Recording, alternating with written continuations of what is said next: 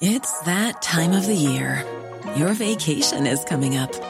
You can already hear the beach waves, feel the warm breeze, relax, and think about work. You really, really want it all to work out while you're away. Monday.com gives you and the team that peace of mind. When all work is on one platform and everyone's in sync, things just flow. Wherever you are, tap the banner to go to Monday.com.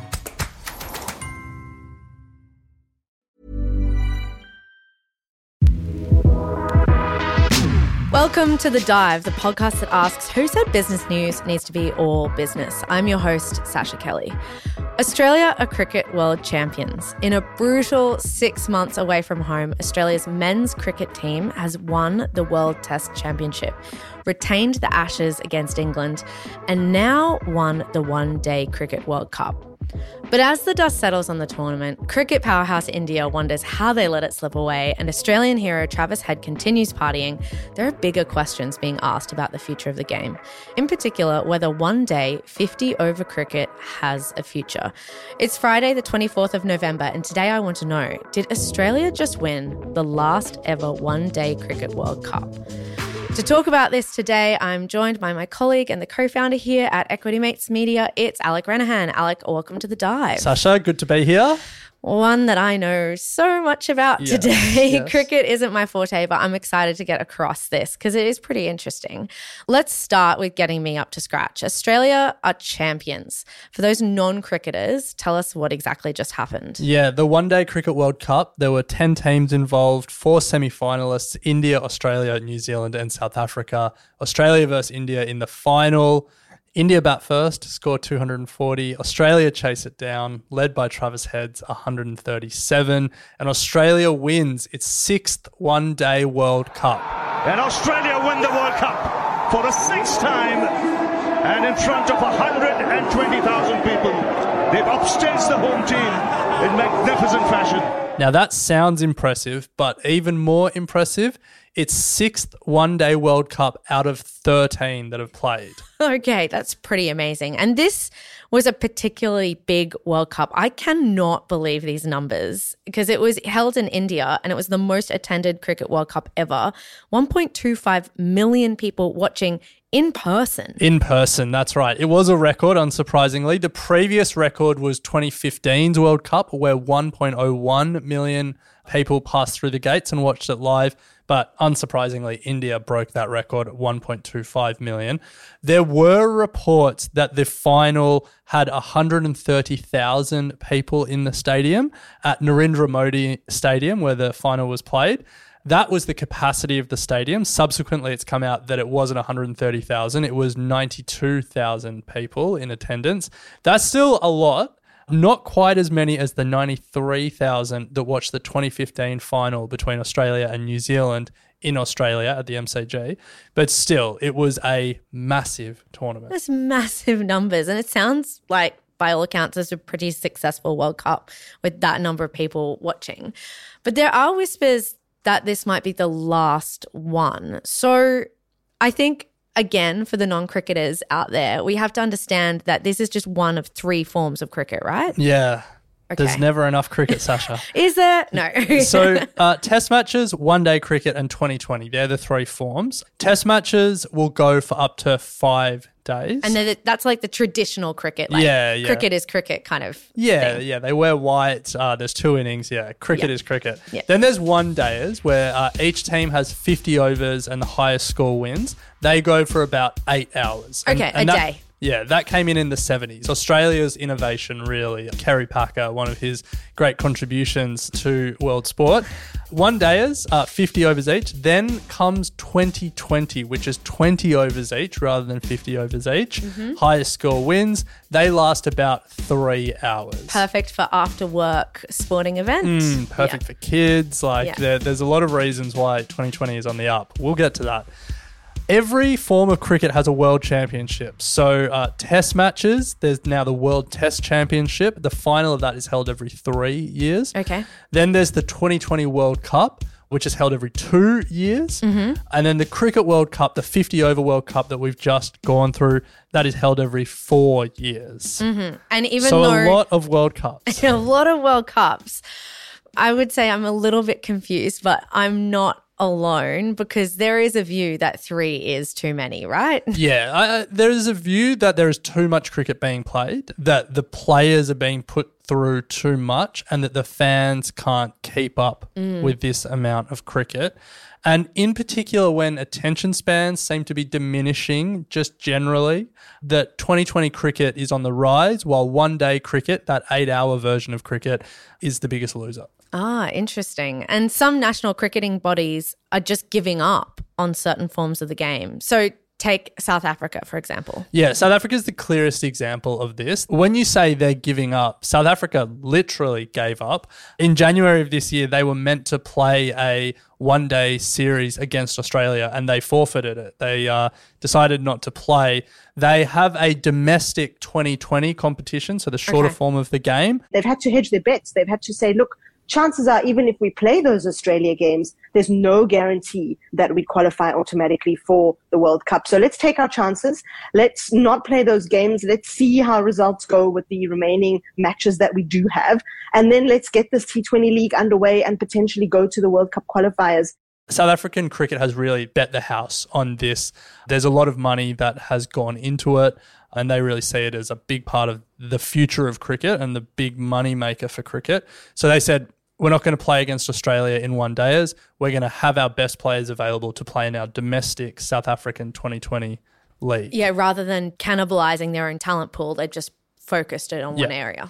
And South Africa are going to do a similar thing next year. They're going to send a second-string side to New Zealand for a 2-match test series because of that year's edition of their 2020 tournament. So, you know, teams are literally giving up on international cricket because they're saying there's too much. Yeah, and this South African 2020 is interesting because it's not just that there's too much international cricket, there's also this growing push for more domestic competitions. That's right. This is all about the Indian Premier League. So that is India's 2020 competition, and it is just a money spinner. It has become so big and so powerful that it is really changing cricket. So these Indian Premier League franchises, like take the Rajasthan Royals, for example, they'll now own teams in South Africa's tournament. They also own teams in the Caribbean Premier League.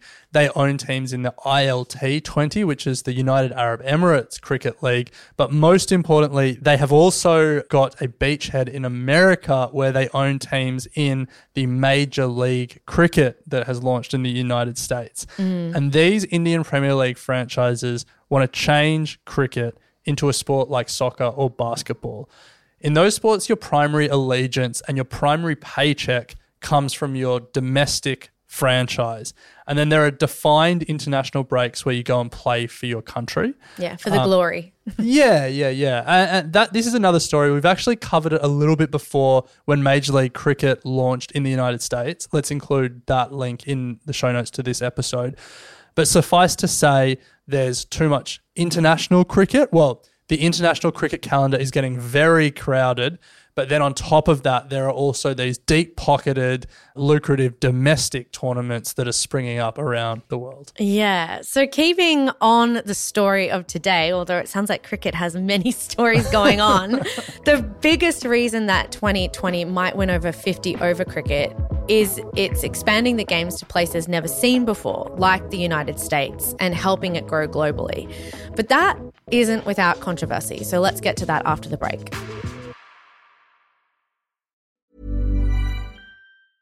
It's that time of the year. Your vacation is coming up.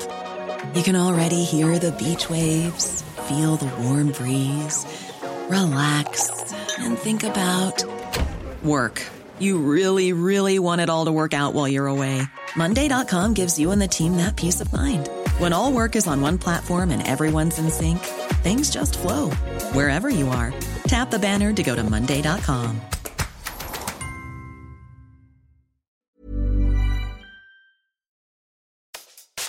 Now to sports, and one we definitely do not cover very often, cricket. But get this, it is the second most popular sport in the world, and now there's a push to gain fans here in the US. Welcome back to The Dive. Today we're talking about the business of international cricket. Traditionally, it's been played by about 12 nations around the world, but that dozen is opening up. That's changing, isn't it, Alex? Yeah, it is. So very recently as well, prior to 2019, T20 international status was limited to full member test playing nations of the International Cricket Council. Oh, so you had to be a test playing nation as well. Okay. Yeah, so that's the 12 big cricket nations. Mm-hmm. But the ICC announced a change that took effect on the 1st of January 2019 that granted T20 international status to all 105 of its members. So you didn't have to just play the 5-day matches. You could, any cricket was cricket. So while only 12 nations or territories have played an official test match, a 5-day match, mm-hmm. 29 nations have played an official 1-day match, the 50-over match. A whopping 103 countries have played an international 2020 match. And, these games have been played, from Belgium to Botswana. Mm. T20 cricket is truly internationalizing the game. Yeah. And in this World Cup that we've just been through, only 10 teams made this 50-over World Cup.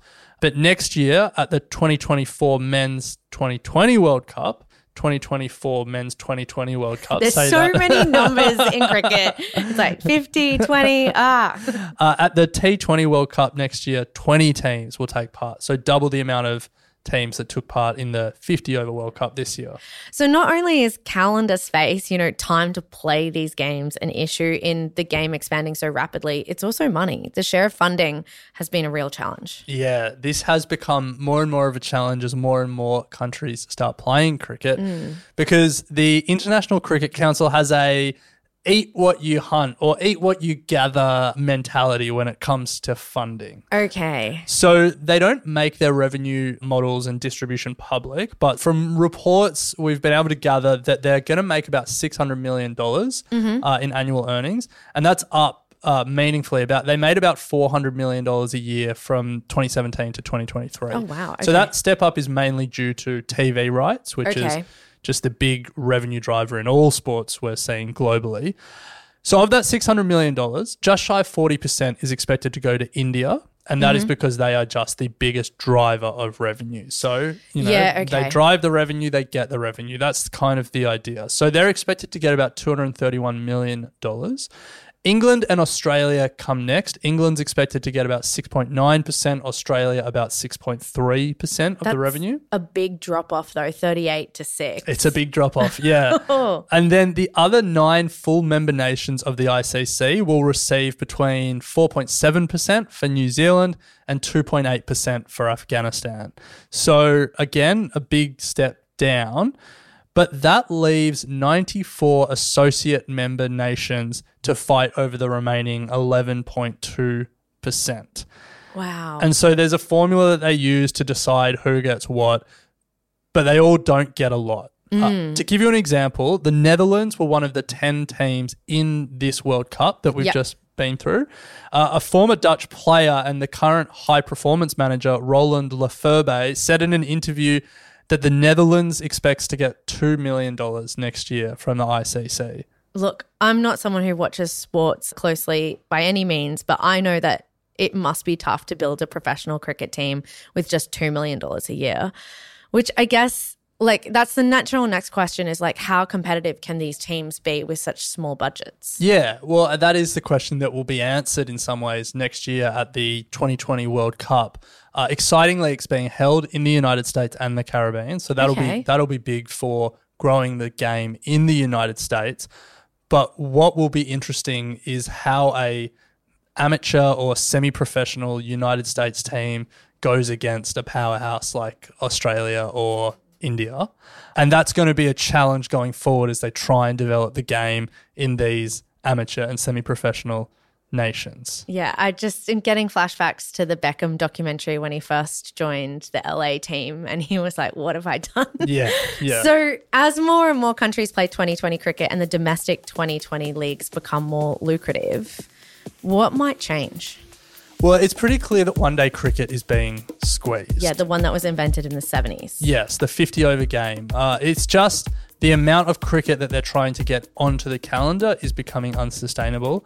Test matches, the 5-day games, probably won't go anywhere, but something has to give. India, let's take them as the example, the powerhouse of cricket. They're scheduled to only play 9 one-day matches over the next 15 months. So internationally, it's kind of just been deleted from their schedule.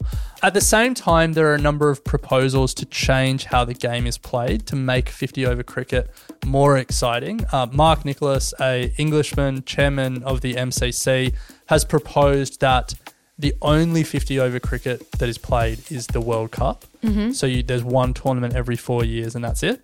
That would free up a lot of calendar space. Yeah. Former Pakistan legend Wasim Akram has suggested just reducing the game from 50 overs to 40 overs.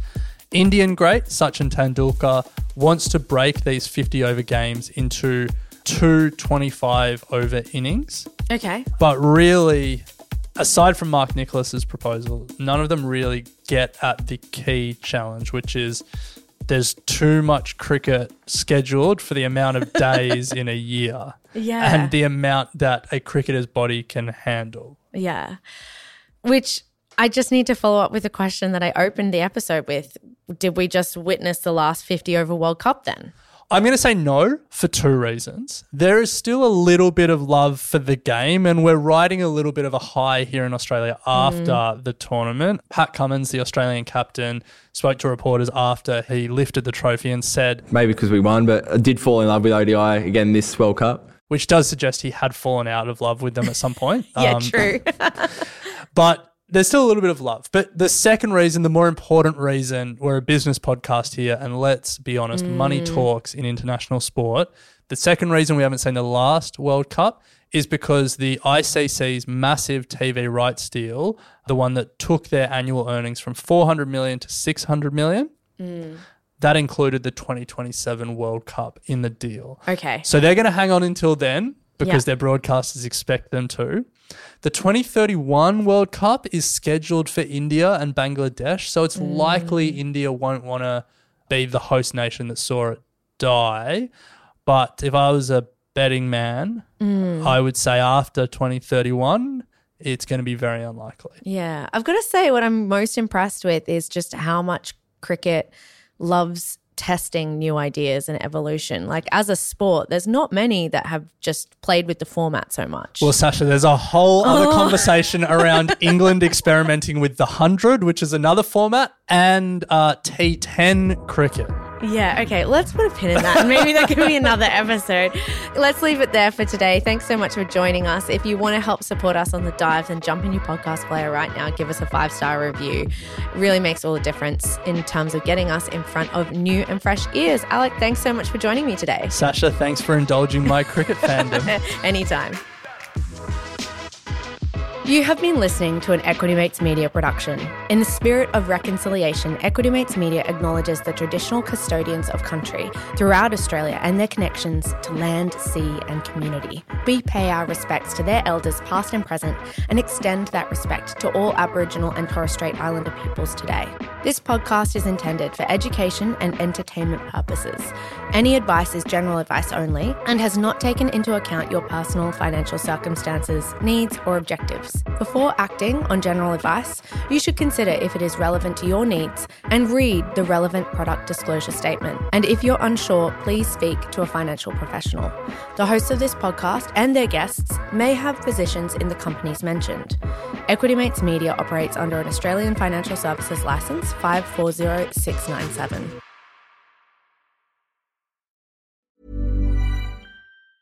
Planning for your next trip? Elevate your travel style with Quince. Quince has all the jet-setting essentials you'll want for your next getaway, like European linen, premium luggage options, buttery soft Italian leather bags, and so much more. And it's all priced at 50 to 80% less than similar brands. Plus, Quince only works with factories that use safe and ethical manufacturing practices. Pack your bags with high-quality essentials you'll be wearing for vacations to come with Quince. Go to quince.com/trip for free shipping and 365-day returns. Hi, I'm Daniel, founder of Pretty Litter. Did you know cats tend to hide symptoms of sickness and pain? I learned this the hard way after losing my cat, Gingy. So I created Pretty Litter, a health monitoring litter that helps detect early signs of illness by changing colors, saving you money and potentially your cat's life. Pretty Litter is veterinarian developed, and it's the easiest way to keep tabs on your fur baby's health right at home. Go to prettylitter.com and use code ACAST for 20% off your first order and a free cat toy. Terms and conditions apply. See site for details.